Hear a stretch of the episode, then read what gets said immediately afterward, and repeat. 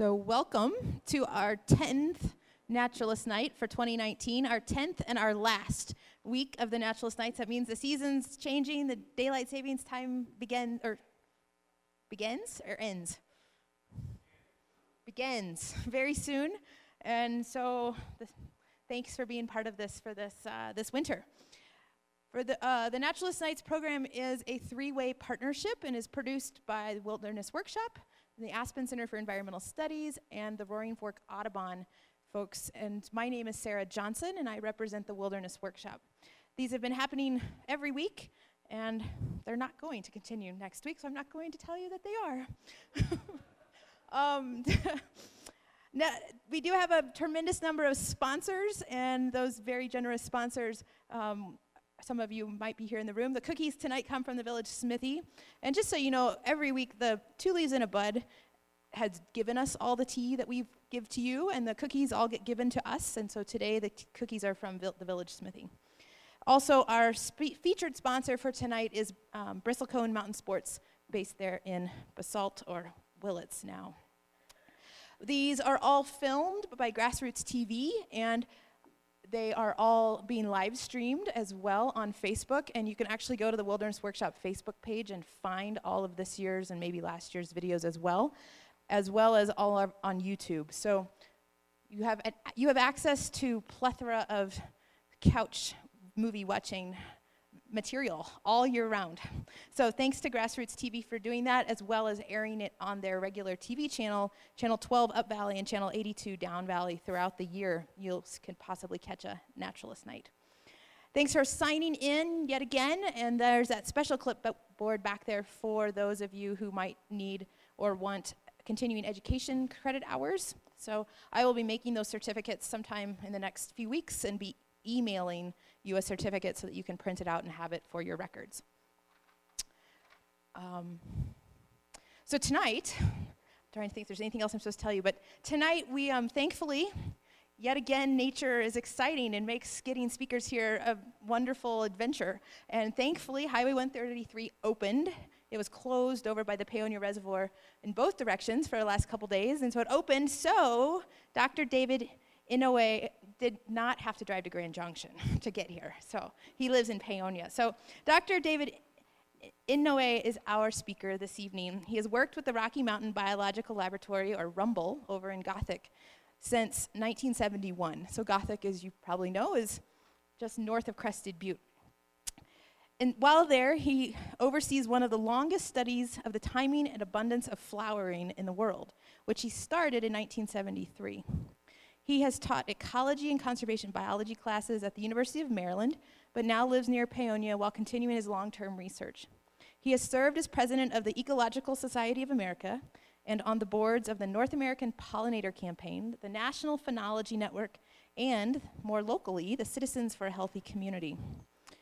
He has worked with bumblebees, hummingbirds, ant plant mutualisms, and what may be the longest study ever of individual wildflower plants not only here in America and here in the Rocky Mountains, but also all over the world. And he just recently returned from a trip down to Argentina where they were looking at bees and, and um, invasive bees and so forth. So he's got lots of experience, and we're thrilled to have him be the, the last big hurrah for our 2019 Naturalist Night series. So thanks, David.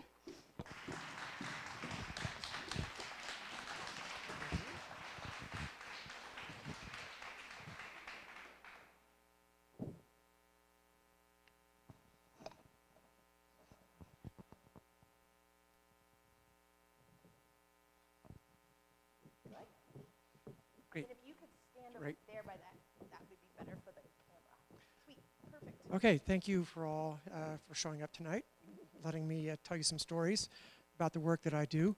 And uh, just to sort of a geographical placemaker, show you where I work. Uh, that's Gothic Mountain, and the Rocky Mountain Biological Lab is just on the other side of, of Gothic Mountain.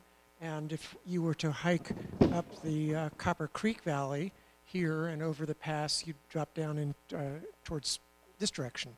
So it's not all that far away uh, from, um, from where we are right now. And those of you that know Crested Butte ski area, there, there's Crested Butte Mountain. I, was fortunate to have this view when I, when I took a flight uh, into, I forget, Grand Junction or Montrose this fall. So what I want to talk about is the effects of global and regional climate change on the phenology of wildflowers and animals in the Colorado Rocky Mountains. That's sort of an overarching theme for uh, the, the, work that I've been doing uh, for, this will be my 49th year working up at the Rocky Mountain Biological Lab. Here's kind of a roadmap for what I'll talk about. Uh, I won't say a whole lot about the global or regional climate because we all know that uh, the climate is changing, uh, but it's some of this is are things like the North Pacific Oscillation or the El Nino Southern Oscillation, uh, and there are a variety of these naturally occurring cycles that are ticking over at different uh, with different frequencies, and they all interact to create the weather that we have here in the mountains in Colorado. Uh, and I'm particularly interested in the effects of snowpack and snowmelt and also how that affects uh, frost events.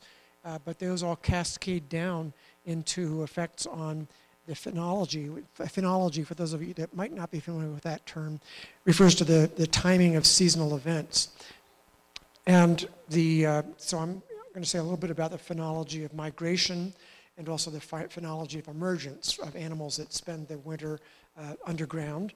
Um, talk about how snowpack and snowmelt dates affect flowering, the timing of flowering and the abundance of flowering, and then their interactions that uh, generate pollination and affect pollinators, and also uh, that in turn affects whether plants are making seeds and replacing themselves, the field of plant demography. So I'll, I'll try and fill in some stories about, uh, about those boxes and arrows. On one slide I'll show for uh, global or regional climate is this one showing uh, the kinds of cycling that we see in the El Nino La Nina switch, the uh, El Nino Southern Oscillation. But there's also something called the Southern Oscillation, which is going on naturally. Also, the Pacific uh, Decadal Oscillation, it's sometimes called. So those, those are helping to create the kinds of, of weather patterns that we end up seeing here in Colorado. The global temperature, of course, is uh, getting warmer. Uh, we know that that's probably a consequence of the global carbon dioxide increasing. Um, maybe you don't know that the second longest running record in the world for carbon dioxide is recorded here in Colorado at the, uh, it's actually up at the University of Colorado's Mountain Research Station, uh, where once a week since the 1960s, uh, somebody has hiked or skied up to the ridge and filled a, a canister of air, shipped it off to have it analyzed. And so that's what's behind some of these numbers.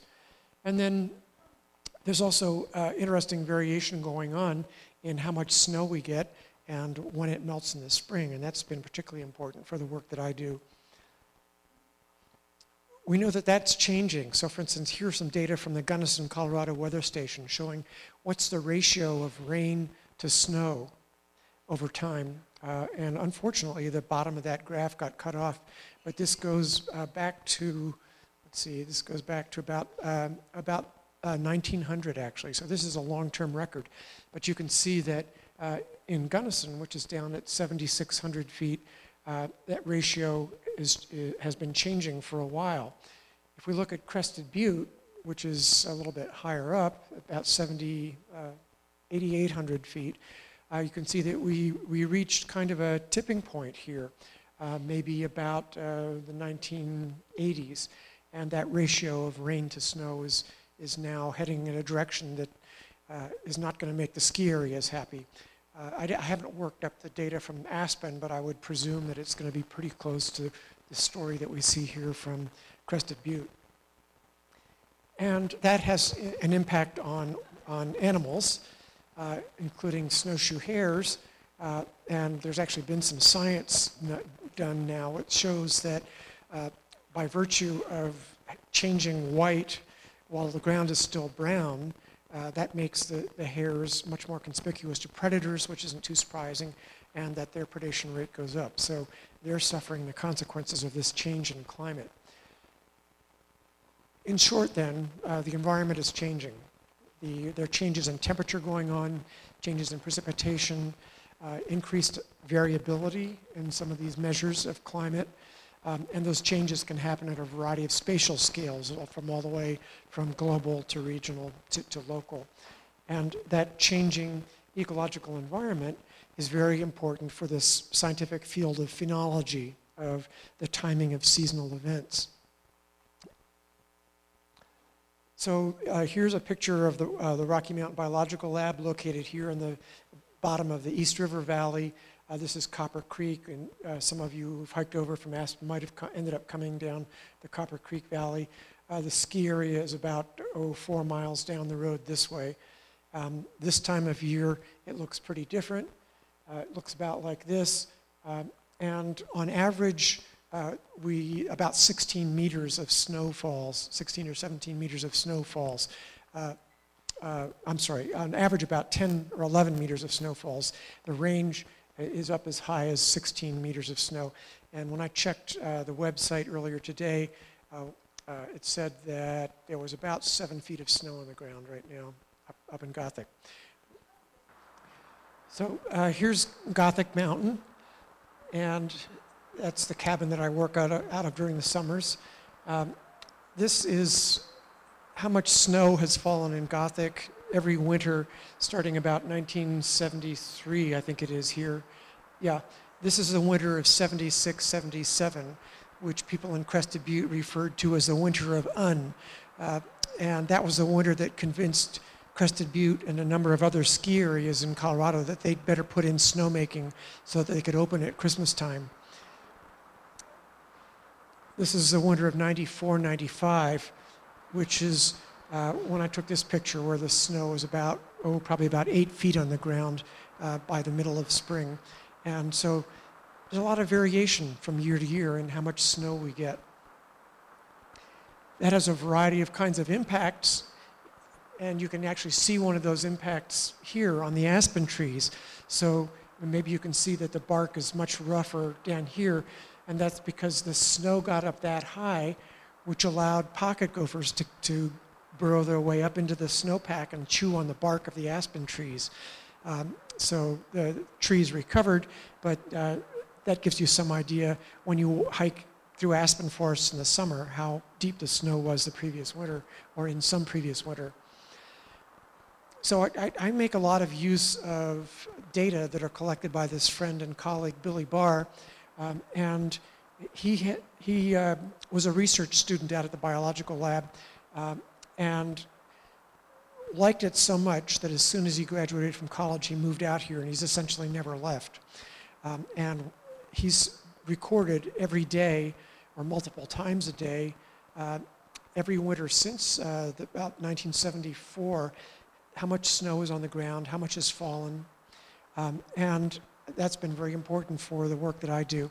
Uh, he started getting a lot of publicity, uh, I think about three years ago, when somebody made a movie, and uh, the, the link is cut off there.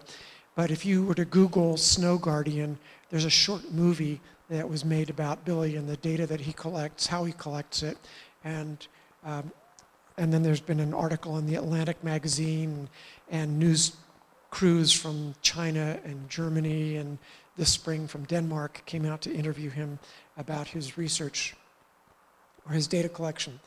So uh, these are his data showing how much snow has fallen in Gothic uh, starting about 1974, 75, running up to the current. And so this is last year where we had so little snow. And uh, so somewhat arbitrarily, I've broken this into two time periods. One where it looked like the amount of snow that we were getting was, uh, despite all the variation, here's 76, 77, here's 94, 95, uh, that the trend was towards more snow over the winters. And then things have changed, and we now seem to be on a trajectory uh, towards less snow. And if you plot when that snow melts, so this is the first date of bare ground, uh, starting as early as the 26th of April in, in that winter of 76, 77, and as late as the 19th of June in that winter of 94, 95. Um, was May 5th last year. Uh, but the overall trend, despite all that variation, is that we're getting earlier snow, uh, earlier springs. somewhat arbitrarily, I also broke that data set into two time periods. And so it seems like uh, from, the, from the early 70s up until mid 80s or so, uh, here was one, one long term average, and then we're sort of on a new lower trajectory here since then. And this makes one of the points that I want to, to bring home, which is the value of long-term data sets. So imagine, for instance, that, that I only had eight years of data. If I'd started this project, in or Billy had started this project in 1995 and continued that for the next one, two, three, four, five, six, seven years, how would you interpret that? I was pretty worried because it looked like after those seven years, that snow was, was just becoming hugely uh, different from what it had been.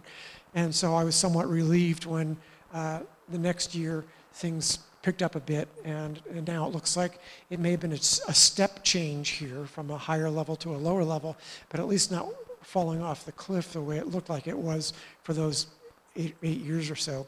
So in order to put any one year, any one winter into context, you really need to have a long-term data set, and that's why it's wonderful to have uh, Billy Barr's data. These are his data from 74, 75 up to the present for uh, what was the day of the year when there was the first bare ground. When did snow melt at the site where he measures it? And it occurred to me to wonder, is there any way we could get that kind of information from what happened before Billy started recording data? So if you think about what happens to the snow up in Gothic when it melts, it runs into the East River. The East River runs downstream to Almont. There happens to be a U.S. Geological Survey stream gauge in Almont, which measures how much water is there continuously, and it's done that back to the 1930s. So the, how much water they measure in terms of the peak amount of runoff at Almont each year, and when that peak occurs is very strongly correlated with how much snow was there up in the mountains and when did it melt. And so I was able to reconstruct what was the likely date uh, when the snow disappeared up in Gothic from the 1930s up into the 1970s. And you can see that it's not hugely different from, from what we've seen uh, during this period when Billy Barr's measured it. Uh, we are seeing more years of early snow melt than there were back to the 1930s. And probably the latest snow melt date was uh, one that uh, nobody was measuring at that point. Why is the snow melting earlier? Couple of reasons. One is that it's warmer in the springtime. So this is a graph showing the, the mean or the average minimum April temperature. How cold is the average cold temperature in April? And it's, it's uh, many degrees warmer now as a minimum in April than it used to be. So one of the reasons snow is melting earlier is because it's getting warmer. Uh, another reason, though, is related to something called dust on snow events. so this is a picture of the snow of the valley outside Crested Butte, and perhaps you can see that it's whiter up on the peaks where there was some fresh snow covering up the dirty snow that was uh, there previously. So where does that dirt come from that's uh, making the snow dirty? And how often does that happen? This is a cross section through a snowpack uh, down, actually down near Durango, where people have been studying this. And so each of these dark layers in this cross section of the snow is one of these dust on snow events. And where does that dust come from? This is a picture of outside Phoenix, Arizona. Not, uh, not in the winter. This is actually in, I think the date got cut off here. Uh, this was July 5th, 2011. And there's a dust storm approaching. Um, so what we think is happening is that there's more disturbance now of the desert floor in the southwest than there used to be. That creates the opportunity for blowing dust. And this is a picture I took on a highway south of Tucson last fall where they warn about blowing dust. And that dust gets picked up and it gets blown up here into Colorado off of places like this.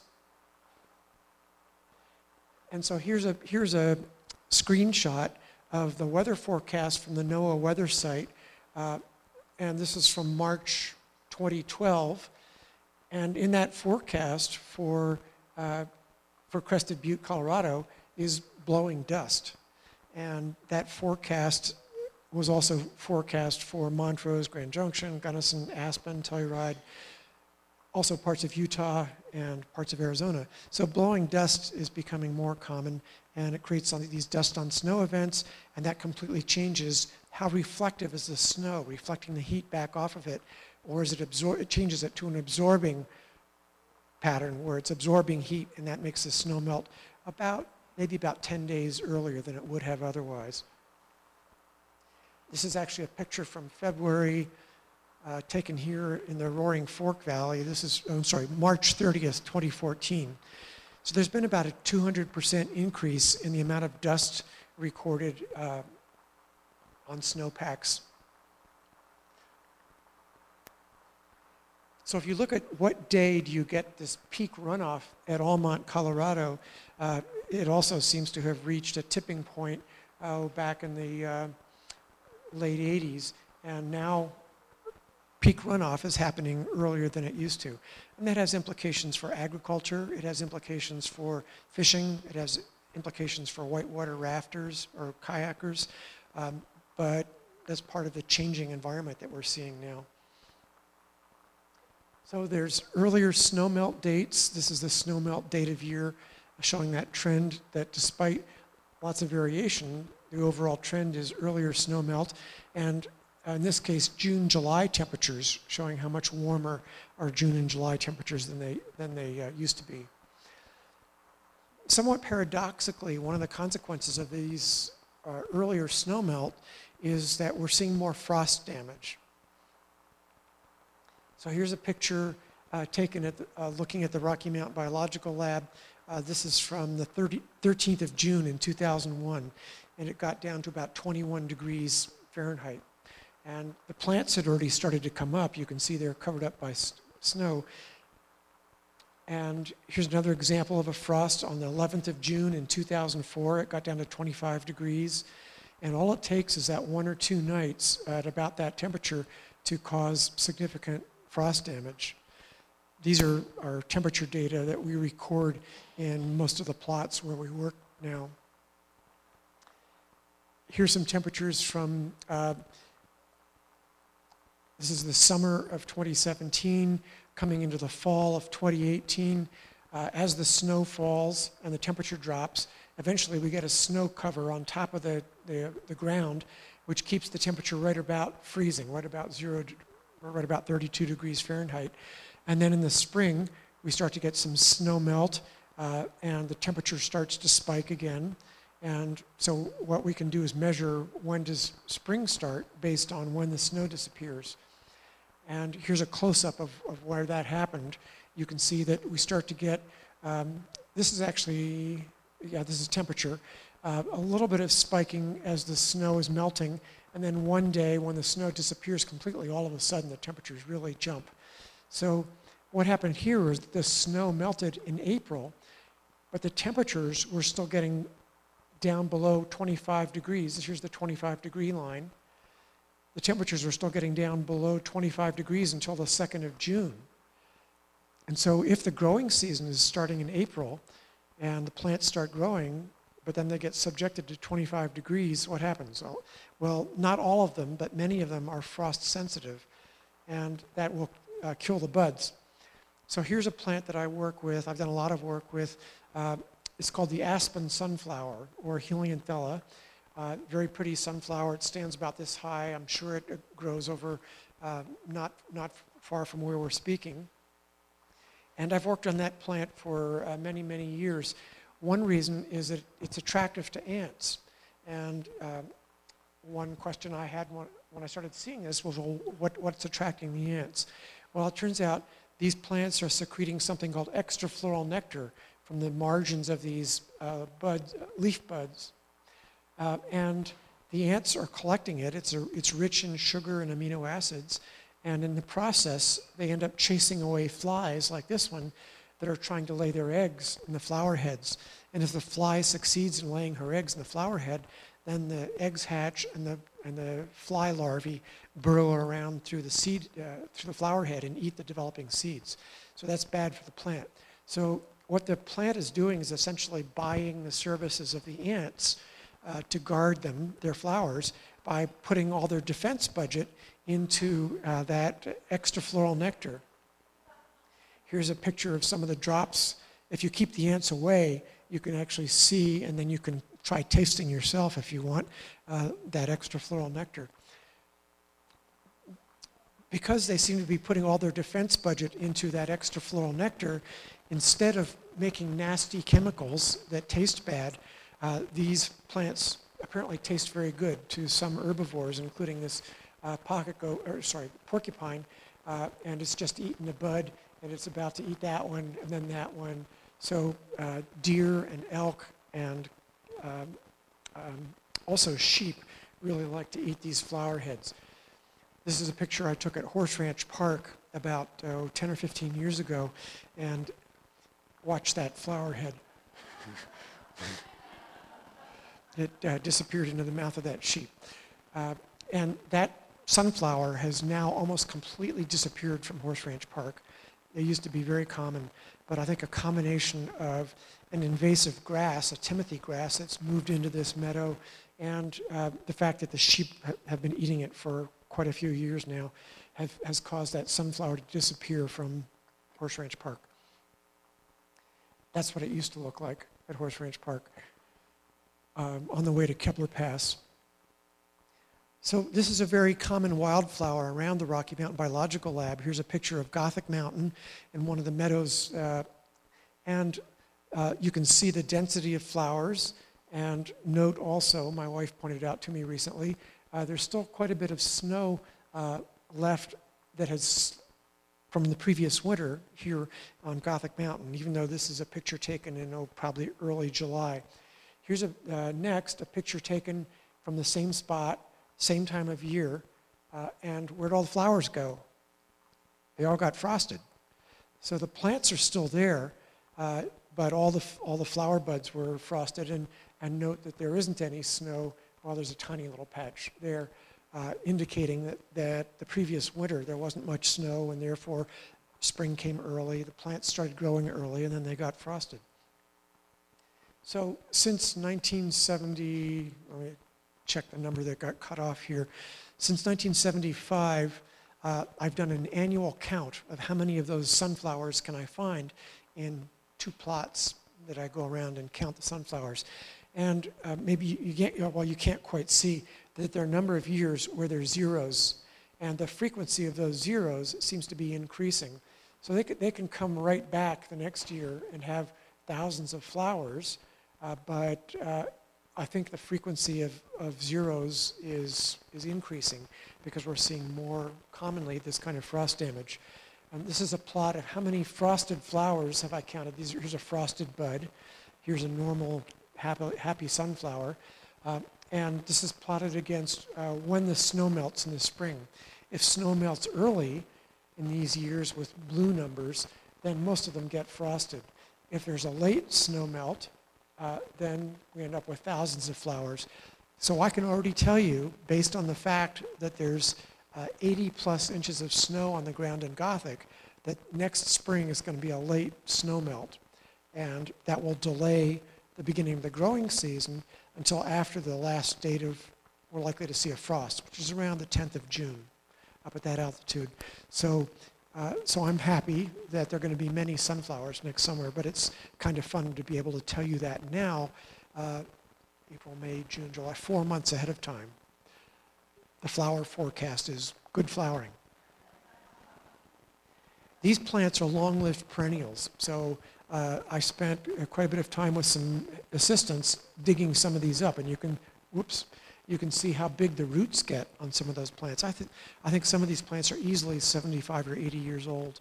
So if they get the occasional frost, that's not a big deal because the next year they'll make some seeds.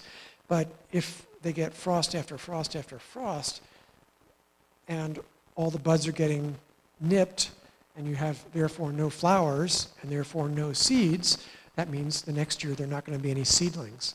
And so we did a study a calculation of what's the growth rate. Uh, if the growth rate is 1.0, that means the population is stable. So essentially, at, with the frost, the population is not growing. Uh, in a year where there are lots of flowers, the growth rate is much higher, and the, the population is likely to, to not only sustain itself, but maybe grow. So there are consequences for the, for the uh, ability of these plants to maintain themselves uh, in the face of frost or not. This is happening in agriculture as well as in wildflowers. So here's a picture that came out of uh, the Denver Post several years ago, which says, sorry for the high prices, peaches cost more because of the late freeze. We had a 70% loss. And now that I'm living in the North Fork Valley, I know how important that can be uh, because the area around Paonia is an important source of cherries, apricots, apples, pears, nectarines, peaches. And in some years, uh, we don't get any of those because what happened? We had what's now being called a false spring. We had a warm spell in March, followed by a hard frost in April, and lost the fruit crop. And uh, last year, we lost almost everything, but not quite everything. The year before, it was great. There was no frost. If there was uh, very inexpensive fruit prices, and, and all the fruits were there. Apricots are the first fruit tree to bloom in that valley. They flower very early, and most of the most of the orchard, the fruit growers have taken out their apricot trees now because it's so rare to get a, a good crop of apricots because they get frosted so uh, so often now. It's also happening in uh, vineyards, not only in Colorado but around the world. So here's a, a headline from the Wine Spectator about uh, a frost event in Chile affecting the, the wine production there, and another one, uh, uh, devastating spring frosts are expected to reduce Australia's wine production. So I think uh, not only wildflowers, but also in agriculture, we're seeing these kinds of frost events becoming more common and having, having a big impact. I want to go back to this graph that I showed you earlier of the number of flower heads that I counted from the 1970s. And if you look at that, and it's too bad that the bottom's cut off, but it's, it looks a lot like there are cycles going on here. So here's another argument for why do we need 30, 40 years of data to understand what's going on. If I had 10 years of data, which is a lot of numbers for an ecological study, it's tough to get funding from the National Science Foundation for more than two or three years at a time um, I, I, would never have picked up on the fact that there seems to be at a, about a 13, 14 year cycle in the numbers of these aspen sunflowers and correspondingly in, in some of the other wildflowers. Well, I found a, an interesting paper written by some climatologists who looked at the long-term record of precipitation anomalies, they called them, and they looked at different parts of North America. And for the Central Rocky Mountains, they found that since let me see how, what was the beginning date that they, they had on that. Um, from about 1900. So this is about 100 years worth of data. And so they, they found that in their central Rocky Mountains, there's about a 12 to 14 year cycle that's developed in the amount of precipitation. They weren't able to figure out why. They weren't able to figure out what drives that cycle. Uh, they tried looking at the El Nino, they tried looking at the Pacific Decadal Oscillation, uh, but so they said, all we can do is say that there does seem to be this cycle going on. So what I did was to take that line that they found for the Rocky Mountains and cut that line and put it on top of some of my data. And it looks like, in my case, what I looked at was the date of snowmelt. What was the day of year of snowmelt? And I took eight years at a time. So the first eight years, and then the second eight years, and then the third eight years. And uh, over, over this long time series, you can see that those eight years for the first eight, or for, you can find an eight-year period where the trend is this way, and if you keep going down the years, you find a trend where it goes the other way. And there, the line that they found, which is that yellow line, is a pretty good match with what we see here in Gothic and correspondingly what we see here on this side of, of the mountain as well. So another example of why we need lots of years of data to understand what are the natural cycles that are going on. So how, do, how does all this cascade down to affect pollinators? Well, one of the advantages of working at a field station like the Rocky Mountain Biological Lab is that there are a lot of other people working there too and working on other kinds of insects or animals or plants or stream insects. And one of my neighbors there happens to work on butterflies. And she studies this um, Mormon fritillary butterfly. And it turns out she had, for nine years, been studying their populations. And it was so variable from one year to the next, and she couldn't figure out what was going on, so she hadn't published any papers about this yet. And she happened to mention to me at dinner one night that her butterflies rely almost entirely on this one species of, of daisy, Erigeron speciosus, for their nectar. And it's an unusual butterfly because the no- amount of nectar that a female can collect determines how many eggs she can lay. She has to have that energy from the nectar to make the eggs to create the next generation of butterflies. And almost all the nectar that they collect comes from that one kind of wildflower. They're pretty choosy about what they visit. And so I said, oh, well, we have lots of data on, on that wildflower. And so this comes from a project that I set up when I was a graduate student, starting in, uh, in 1973, where we set up a, a bunch of plots that are two meters on a side, so about six feet on a side. And every other day, we, we started going out and counting how many flowers are there of any kind of plant that grows in these plots. And we kept that up for that whole summer of 73, did it again in 74. Uh, and then uh, we've managed to keep some of that going up until now. So we have 45 years of data for these two by two meter plots. Uh, and this is a, a, sort of floral clock starting with spring beauty, the first thing to bloom when the snow melts, and then the willows come into bloom, and then the glacial lilies, and, and then the larkspur, uh, the strawberries, all the way around up till the late uh, gentians that flower at the end of the summer. And those are all important for uh, animals like the hummingbirds that reproduce, the broad-tailed hummingbirds that reproduce uh, in the mountains around Gothic, uh, bumblebees, like this long-tongued bumblebee visiting a, a corydalis flower, and for that butterfly species. So what, what, uh, we do is go out every other day uh, and count the flowers in these plots, and we still do that every summer. We've now counted a lot of flowers over the years. And if, if you ever need data. Uh, we have data for about 120 species for those 45 years. Uh, we also now have 10 years of data for the bees. We started a parallel project in the same meadows 10 years ago, and we've kept that running, and we've published a lot of papers, and people are using those data. Here's an example of what you might see if you tried to say, uh, when do you see the first uh, spring beauty flower, the first Claytonia flower? Plotted against uh, when the snow melts. It can start as early as the 24th of April or be as late as the 14th of June, but it's very closely tied uh, to when the snow melts. There's not a lot of scatter around that. And that kind of relationship holds true for uh, just about all of the flowers that we look at, even the ones that don't flower till August, when they come into bloom, is affected by when the snow melted back in the spring. Another wildflower that you probably have seen if you've spent any time hiking around this area is uh, uh, the bluebell, tall bluebell, Mertensia ciliata. Uh, and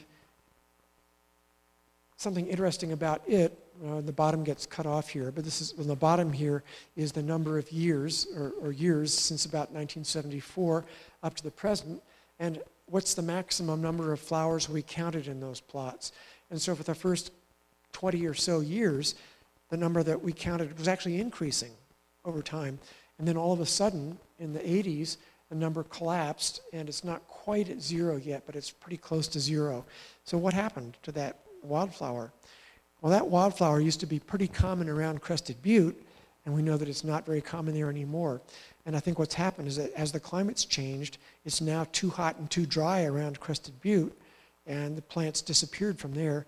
And it's now uh, getting to be too hot and too dry up at 90, 9,500 feet at the Rocky Mountain Biological Lab, and uh, that's why the plant has almost disappeared there. So this is one reason why the, the flowering, uh, the, the flowers that you can find at different altitudes around the mountains here is changing over time as, it, as the climate changes. So back, back to that butterfly. Here's a graph that shows what's the maximum number of those daisy flowers that I've counted. And it, is, it turns out, is susceptible to frost. So here's a frost-killed bud. And just like the story for the aspen sunflower, that if you look at how much snow is on the ground or when that snow melts, that if it melts late and there's more snow on the ground, you get a late spring and there's no frost damage. Uh, in years in which there's early snow melt, there's frost damage and not many flowers. And what we're able to do is to put our numbers together and look at how is the growth rate of the population of butterflies affected by how much snow there was the previous winter and whether or not there was a frost. And we were able to explain 84% of the variation in the butterfly population's growth rate by what happened to the flowers. And most insects, we don't know what makes a good year for mosquitoes, what makes a good year for box elder bugs. Um, so it's pretty unusual to be able to say what explains 84% of the variation from one year to the next for a butterfly population. Just having that background information on the flowers. So that was a great example, I thought, for being able to look at what's the effect of decreasing snowpack, warmer springs, earlier snowmelt, more frost damage, and in years like that, fewer flowers and therefore less nectar for the butterflies, and then the next year, fewer butterflies. So because we did have some frost damage last year, this probably won't be a good year this spring uh, for the butterflies. But given that we're likely to have no frost damage this summer, we can make a long-term projection and say that probably 2020 is going to be a good year for the butterflies. So it's kind of fun, again, to be able to make that kind of forecast about what's going to happen based on our understanding gained over all these years of collecting data. I, I, did my PhD work actually on bumblebees, and one of the things that, that a couple of us did uh, back when we were grad students was to hike up this trail. This is Trail 403, the Washington Gulch Trail between Gothic Mountain over on this side and, and uh, Baldy Mountain here, and look at, at the flowers and bumblebees as we walked up, up the mountains. We also did another transect out of um, Schofield Park, sort of on the way to West Maroon Pass. So it turns out that we were, we were able to go back in 2007 and hike those trails again and see, do we see the same bees that we saw? And for queens of eight different bumblebee species, they had moved up in altitude about 230 meters, so about two, four, six, uh, maybe about eight, almost 800 feet in altitude. The bees had moved up over the years. So we think what's happening is they, they're, to stay in their comfort zone, they need to move up in altitude. And so there used to be a, a group of bumblebee species that would, we'd find down in the bottom of the valley, and different species that were up here at the higher altitudes. So what happens when the low altitude bees move up and run into the high altitude bees? Either there's going to be a lot more competition and they have to share all the wildflowers, or maybe these alpine high altitude bees are going to get kicked off the mountaintops and go extinct. So that, that's the kind of ecological interaction that's going to play out over the next, I don't know, decade or two. And we're actually going to go back again this summer and try and repeat that study once more and see how things are, are still changing. I told you that we now have 10 years of data for the bees, and we're beginning to put those bee data together with the flower data. And so here's a, from a paper that we published recently looking at the effects of precipitation. How much snow do we get and when does it melt? How does that affect how many flowers we get and how many floral days are there? How many days worth of flowers are there during the summer? And how does that affect three different bumblebee species? And it turns out they're not all being affected the same way. So even within the group of pollinators that we call bumblebees, they're not responding in the same way. Each species is responding a little bit differently, which makes it both more complicated and more interesting to try and, and figure out those interactions. A, a, pollinator that's quite common up at the Rocky Mount Biological Lab is the broad-tailed hummingbird. And if you look at over the years, what's the, the day of the year when we see the first hummingbird and when we see the first glacier lily flowering. The glacier lilies are the first thing to bloom or the second thing to bloom after the snow melts, but it's the first flower that the hummingbirds will visit. They won't visit the spring beauty. Um, and so over time, uh, over the years, they're both getting earlier, but uh, they're, they're not changing at the same rate in response to snow melt. So that kind of changing relationship between plants and pollinators is something that leads us to worry about what's going to happen in the future. If those, those historical interactions between hummingbirds and flowers are changing, and correspondingly, the, the interactions between bumblebees or butterflies or the flowers. If you look at the, the growing season date, uh, the graph up here shows flowering season length over years, and you can see that the growing season length is getting longer. If we take our data and break it into an early section of years, 1974 to 83 in blue, and 2003 to 2012 in red, you can see that uh, the season is starting earlier than it used to. It's lasting longer than it used to. And there, there are two peaks of flowering. There's an early peak of flowering and a later peak of flowering. And as the season is getting longer, that peak in the, or that valley in the middle is getting lower and lower. So this is the time of year when hummingbirds are feeding their babies and bumblebees are feeding their babies. And what happens if the number of flowers uh, gets to be too low in the middle of the summer? So that's another potential possible problem that pollinators are going to face in the future and something that we're, we're trying to track.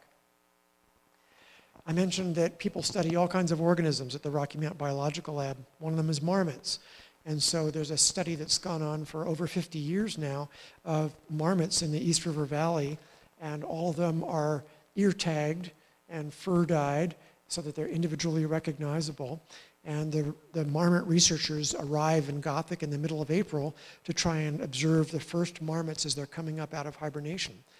It used to be that marmots, one of the, the major source of mortality in marmots was not having enough fat to make it through the winter.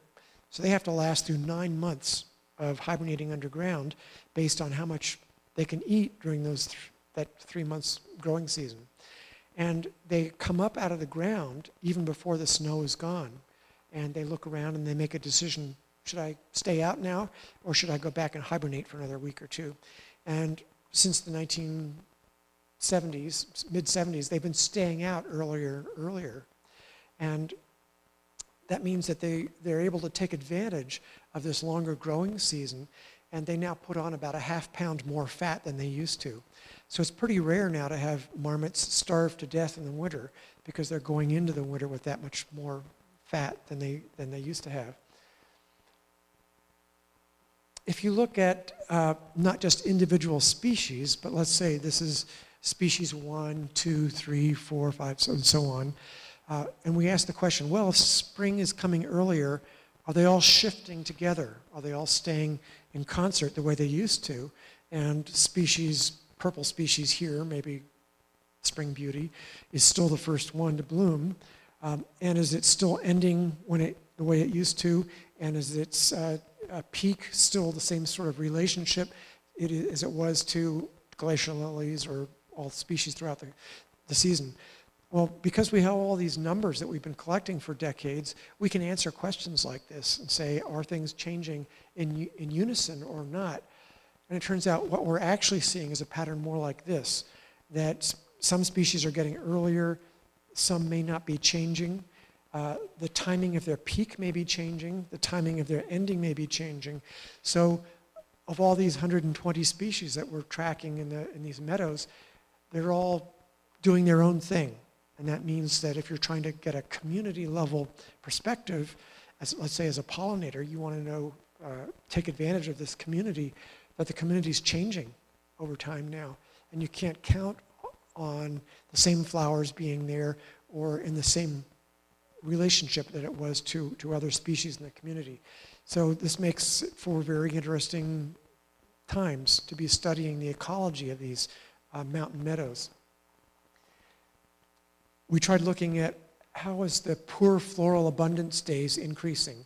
And it turns out for, for, for, different groups of pollinators, bumblebees, solitary bees, flies, butterflies, and hummingbirds, that uh, for solitary bees there, and for hummingbirds, that there is, has been an, a significant increase in the number of poor floral abundance days. So they're starting to run into problems with having not enough flowers compared to what they used to.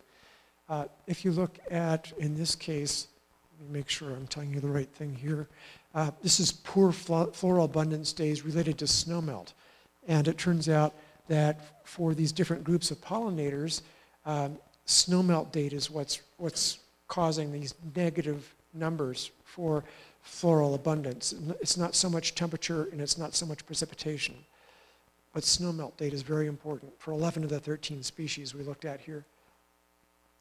So these uh, numbers for how many flowers are available are changing divergently for different pollinator species. So again, if you take a community level perspective, we can't say that hummingbirds are being affected the same way bumblebees are and not the same way that, bumble, that butterflies are. So pollinator communities are changing. My first summer at the Rocky Mount Biological Lab, I took a class with a, a professor from the University of Arizona who was particularly interested in hummingbirds. And that got me hooked on hummingbirds, and I've been studying them ever since. Uh, he had this idea that hummingbirds, at least the males, go up in altitude at night to spend the night. So what, the way he studied that was to hike up the mountain at dusk and listen, did he still hear male hummingbirds? So these broad-tailed hummingbirds, you probably all know, make a whistling noise when they fly. So even if you don't see them, you can hear them fly. So he would listen, did I still hear the males going higher up the mountain? And the next night he'd hike a little higher up the mountain. Do I still hear them going higher? He was never able to figure out exactly how high the hummingbirds went at night to spend the night. A few years ago, we, the technology got to the point where we could actually have a radio, and here's one on my finger, small enough to put on a hummingbird. And unfortunately, Bill Calder has passed away since then, but I, I, decided I'd try and use technology to answer his question. And so here's a male broad-tailed hummingbird that we've put a radio on. Maybe you can see the antenna sticking out behind. Uh, and uh, we could put that, that radio would last with a little hearing aid battery, would last a, a couple of weeks, uh, and I could pick it up at least a mile away in a straight line. And what I was able to find was, here's where I tagged the male down here near our cabin in Gothic, and I found one of the radios that had come off the bird up here at 10,600 feet, so a little over 1,000 feet higher. And then the question becomes, well, why does the bird fly 1,000 feet up the valley to spend the night? If you spent enough time out in the mountains, you probably know that there's cold air drainage at night, right? So the bottom of the valley may actually be colder than higher up. So what I did next was to put a whole series of temperature sensors out uh, along from up above where I found that radio uh, down to the bottom of the river and recorded what's the, what are the temperatures like. And so here are data showing how cold does it get during four-day intervals uh, from down at the bottom of the river up to where I found the bird, and then actually going a little bit higher up, up to 10,700 feet. And in early July, it got down to about 44 degrees higher up, whereas down at the ground, at the bottom of the river valley, it was actually below freezing in that uh, first few days of July in 2017. So the bird is, was flying up to spend the night at the warmest place in the valley. Pretty smart of it, right? So I'm, I, i am now trying to find somebody who can help me calculate how many calories does the bird save by having to fly a thousand feet up, spend the night in some place where it's nice and warm, and then coast down in the morning. The females uh, uh, are tied to their nests, and they nest in the bottom of the valley, so they have to deal with those colder temperatures. Uh, this is actually different, uh, different dates throughout the whole summer from 11th uh, of June, where there wasn't much difference. It wasn't much warmer higher up. This is altitude from the bottom of the valley up to the uh, altitude where the bird was. But almost uh, all these dates throughout the summer, it was warmer up here where the, where the bird was spending the night.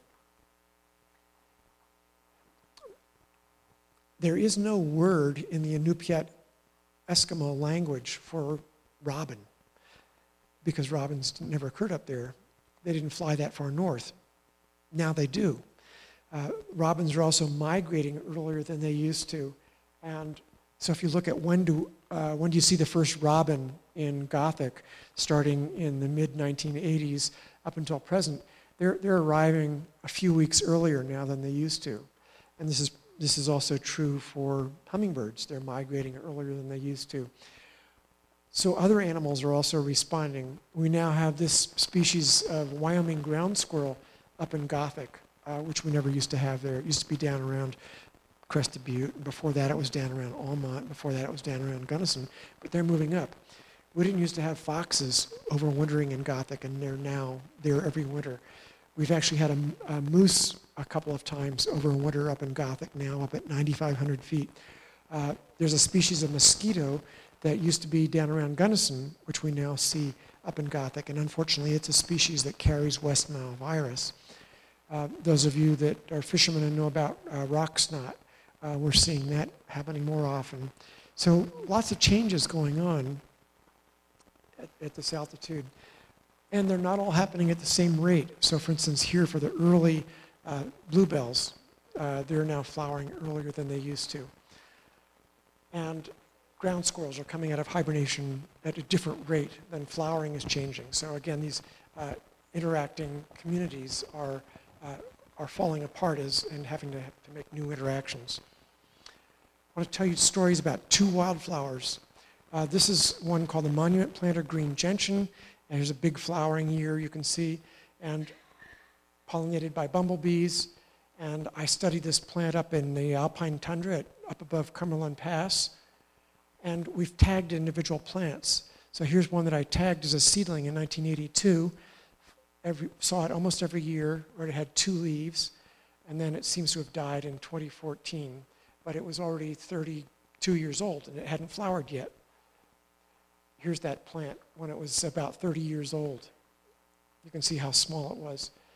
Here's another one that I tagged in 1974, and we followed it for 45 years, and it's still a two-leaf plant.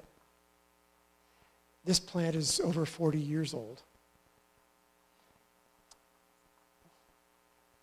Here's one that uh, is older than the research assistant who was helping count it. There's the plant. So we tag these plants with individual tags, keep track of how much they grow from year to year and when they flower.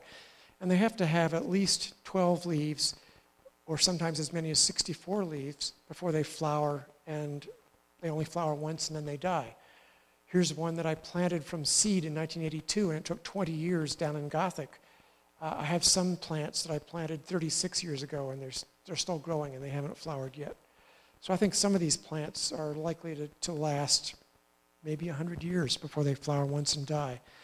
And these are some that I planted from seed, and are, are some of them flowered and some of them are still growing. So I asked the question, we know that these plants have what we call massed flowering years. Some is a big year for flowering, other years you have a hard time finding them.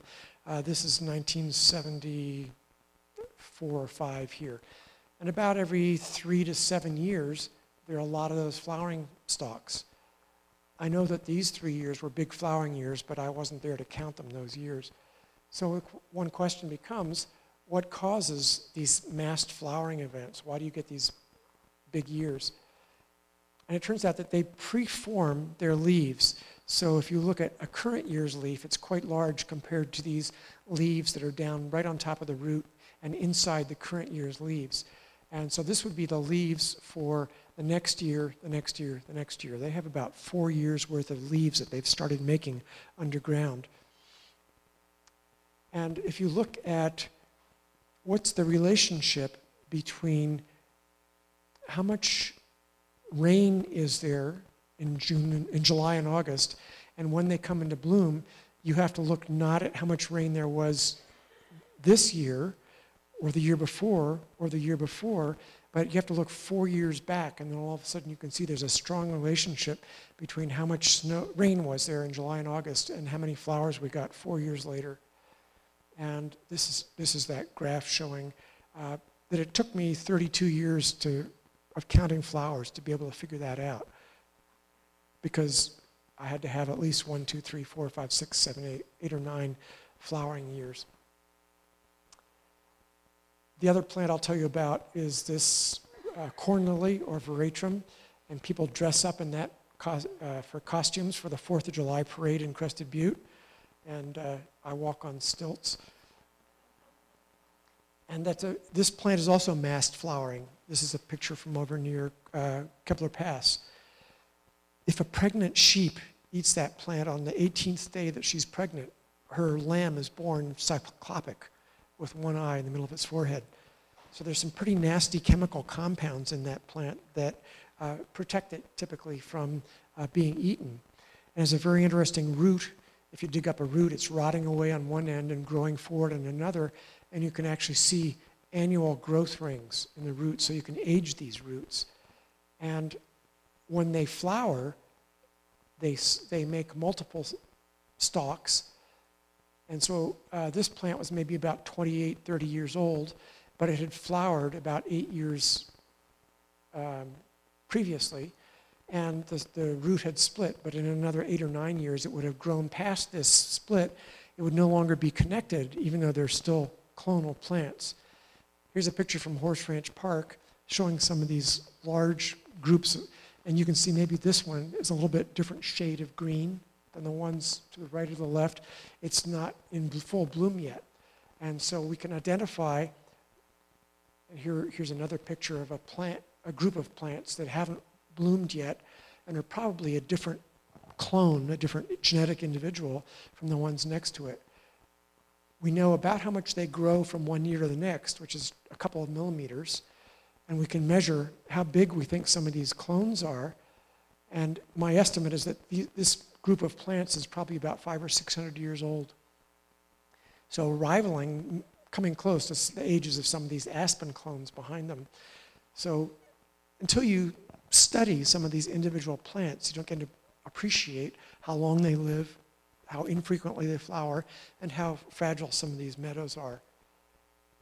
And it turns out we think there is an environmental cue that triggers the flowering there too. Uh, you have to have a cool summer, uh, unusually cool summer, and then you have to wait a year because these plants also preform their flower stalks. Uh, and we ask the question, is the number of years where we're likely to see flowering increasing or decreasing? And historically, we think about 20% of the, of the years had a cool enough spring uh, followed by the right temperatures to induce flowering and get this kind of spectacular display. Uh, but now, only about 15% of the time do we see that. So, so things are changing. Uh, larkspurs are pollinated by bumblebees and hummingbirds. And how many flowers we see of the larkspur depends on how much snow we had the previous winter, both in terms of how many flowers they make and how many stalks come up. So here's a prediction. This is going to be a good year for larkspurs coming up, which is good for the hummingbirds and good for the bumblebees. So we know the climate's changing. We know that snowmelt dates are getting earlier. Flowering is starting earlier. Frost damage is increasing. That's having an effect on plant demography. Pollinators may be affected. And that variation in how different species are responding is going to lead to altered and new kinds of interactions than compared to what we've seen in the past. So the, here's that roadmap I started out with. But every year, there's a different kind of interaction here going on. So uh, every year, we get to, to learn a little bit more about what's happening in these meadows. This is a, a hike over West Maroon Pass, and next time you do that, you'll look at some of these flowers and say, oh, I know something about that uh, uh, monument plant now, and I know something about uh, what's happening with these larkspurs, but there's still lots of stories we haven't figured out yet. In Crested Butte, we're starting to see more sagebrush. One of the consequences of having warmer, drier summers is that we may in the future have the Crested Butte Sagebrush Festival instead of the, the Wildflower Festival. So the uh, Social Security as, Agency estimates uh, that I'm going to live uh, 15 more years. Uh, so I'm hoping to get 15 more data points out of, out of these meadows. And uh, uh, those of you that are taxpayers, thank you for your support for the National Science Foundation, uh, and hopefully they're going to give us the grant that we've just asked for to study this for another 10 years. So thanks for your attention.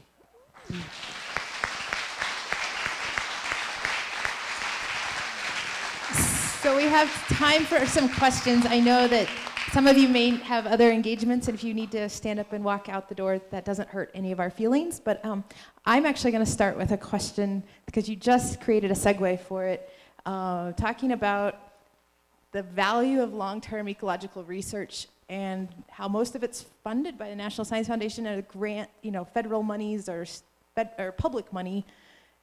And then sometimes that doesn't exist. And what is the value of, talk about the, um, the value of long-term ecological research from this funding and, or lack of funding perspective. Um, yeah, most National Science Foundation grants last for two or three years. Um, it's very competitive. Right now, they're able to fund about 8% of the proposals that they get. So it's pretty tough. Uh, you've got to be very competitive, make a compelling case uh, to the reviewers in order to get funding from the National Science Foundation. Um, and, but that's the primary source of funding for, the major source of funding for the kinds of research that goes on at, in my case, uh, or in others at the Rocky Mountain Biological Lab. Sometimes we can get some funding from USDA if, if your research is related, has an agricultural twist to it. Uh, sometimes from the Department of Energy. Uh, but uh, I've also made use in the past of funding from Earthwatch, an organization that tries to match non-scientists who have uh, time and disposable income to help support a, a, research project by coming out and working for a couple of weeks collecting those numbers. Uh, so that, that's something that I've, I've done in the past too. And I just brought that up because of government shutdowns cause all kinds of havoc in scientific research. That's true. Okay, questions from the rest of you? Will.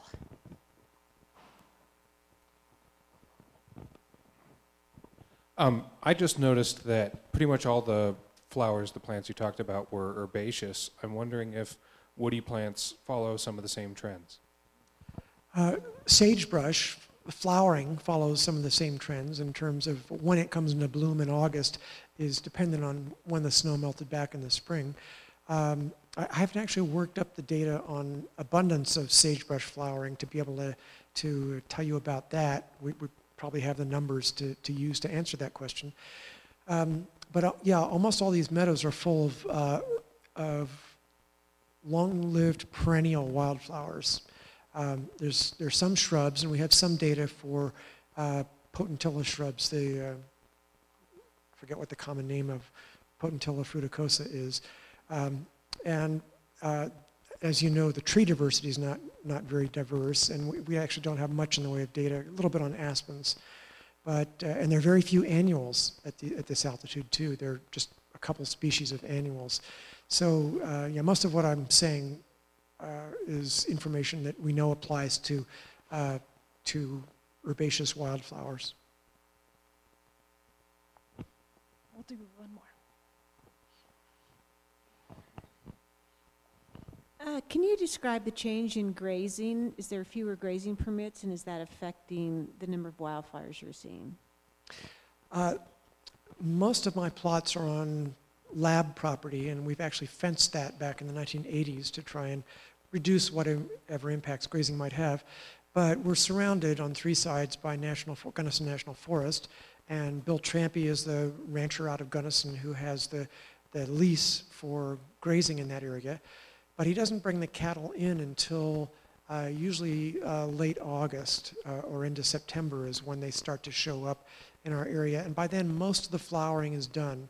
So I, I actually think they, they have a, a relatively uh, low impact, the, the cattle do. Um, sheep are a different story, I think, and we're fortunate that we don't have them in the East River Valley, uh, but they are on, uh, on this side of Kebler Pass. Um, so I, despite the fact that those cattle have been grazing for decades in this area and there, there has been some impact, um, it's, it's not huge. The, the cowboys apparently back in the 1920s used to go out and dig out the delphinium because if cattle eat delphinium, it'll kill them if they eat too much of it.